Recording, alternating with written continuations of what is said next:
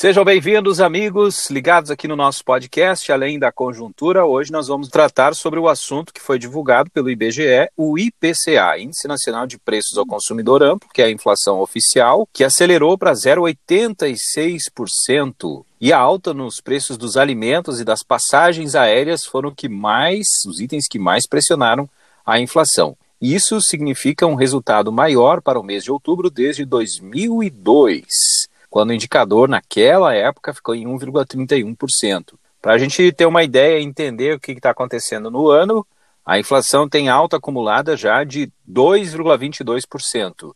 Em 12 meses, chega a 3,92%. Júlio César Giacomini, André da Silva Pereira e eu, Moisés Cristiano da Silva, vamos falar agora sobre esses dados. A aceleração da inflação Será que a gente vai chegar aí perto do centro da meta? Pois é, Moisés Cristiano, né? Uma bela acelerada de setembro para outubro, né? 0,64 virou em 0,86, né? Já estamos em 2,22 no acumulado do ano. É, a maior variação e o maior impacto veio do grupo de alimentação e bebidas, né? Embora ele tenha desacelerado um pouquinho em relação ao mês passado. Impactou naturalmente a, a, a passagem aérea aí, como você fala, né? Na questão dos alimentos, o arroz aparece como vilão 13,36% e o óleo de soja 17,44%. O tomate também contribuiu, né, 18,69%. Tudo isso resultou em média, né, esse índice. Essa que é a questão. Quando você vai ao mercado, você vê que a coisa é mais impactante, né? Mas na Com média certeza. de todos os setores e de todos os produtos foi isso aí, né? Acho que ainda está vê... numa faixa administrável, Moisés. E a gente vê que indiretamente também tem aí o câmbio, né, influenciando, porque o óleo de soja e o arroz diretamente influenciado pelo câmbio, né? Com certeza. É, principalmente o óleo de soja, que é um derivado do, do, do, do grão, né? Exatamente. E está sendo bem, está bem cotado aí no mercado internacional. Quer dizer que dando uma acalmada no dólar, dando uma estabilizada na cotação, a tendência é de desaceleração para o próximo mês, daí isso nos ajudará. Vamos ver uh, o impacto né, da eleição norte-americana, como comentamos ontem, o impacto da, das demais variáveis de política econômica interna, né? Eu, eu imagino que isso aí está dentro do, do, centro da meta e está ainda numa parte administrar. Assim, da questão macroeconômica, né? Vamos agora olhar um pouco mais acima, assim, do, desse escopo de, de variáveis. Do ponto de vista macroeconômico, é, o que a gente consegue enxergar é aquela discussão inicial do processo da pandemia, como é que seria a recuperação da economia brasileira, se seria em V, em W, em L, que o ministro da Fazenda tanto falou.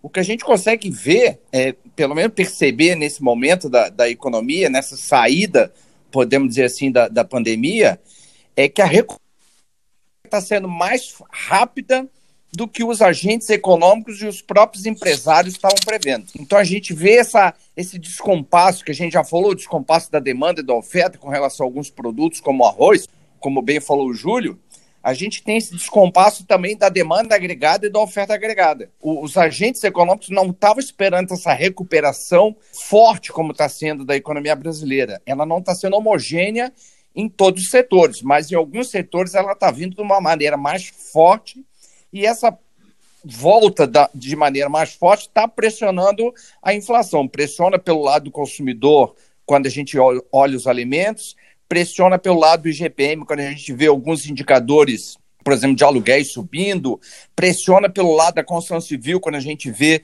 os itens que compõem é, a, a, construção civil também subindo bastante, né? Sabendo que a gente tem algum desses produtos são commodities. Então a gente vê que a, a, o retorno da economia pós-pandemia, pós-parte mais crítica da pandemia, também está otimizando essa volta da economia e isso está pressionando os preços. Mas aí tem um aspecto, então, de sazonalidade, André, porque essa questão de ajuste de oferta e demanda é questão de dois, três, quatro meses, né? E aí já começa a refluir. É, talvez sim. É, a gente ainda está vivendo muita questão de incerteza como vai ser o ano de dois, final de 2020 e início de 2021.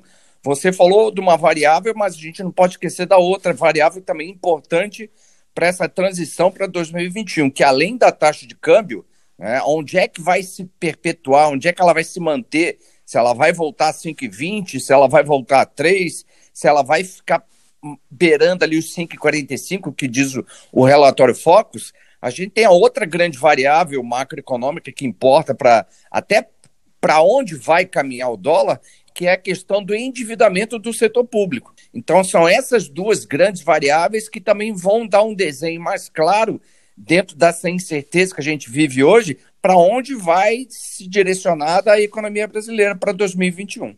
Mas eu acho que essa tua análise, eh, André, foi bem interessante, porque talvez é nesse sentido que também o Banco Central está trabalhando as análises, né? Lembra que quando foi divulgado a taxa básica de juros na ata, da reunião, o Banco Central disse que é uma questão sazonal. Sim. Então sim. talvez essa tua análise aí fecha com o que está pensando o, o, Banco Central, o Comitê de Política Monetária do Banco Central. Sim, aparentemente sim, né? Nós só temos que atentar para o seguinte aspecto, né? Que é clara a política do Ministério da Fazenda no seguinte sentido: há uma opção por trabalhar com uma taxa de juro baixa e por conta disso deixar o dólar flutuar, né? sim. né? Não precisa flutuar dessas alturas, lá para perto do 6, como foi num dado momento, mas, mas flutuar acima do, do, do 5 tranquilamente, aí 5, 5 e 20, 5 e 30, é. 140. Bom, então por essas análises a gente entende que talvez o Banco Central está trazendo uma análise correta, né, em relação àquilo que se pensa o mercado, que a inflação que a gente está vendo aí acelerando, ela pode ser sazonal e a tendência de a gente continuar com essa taxa de juros baixa por mais tempo. Thank you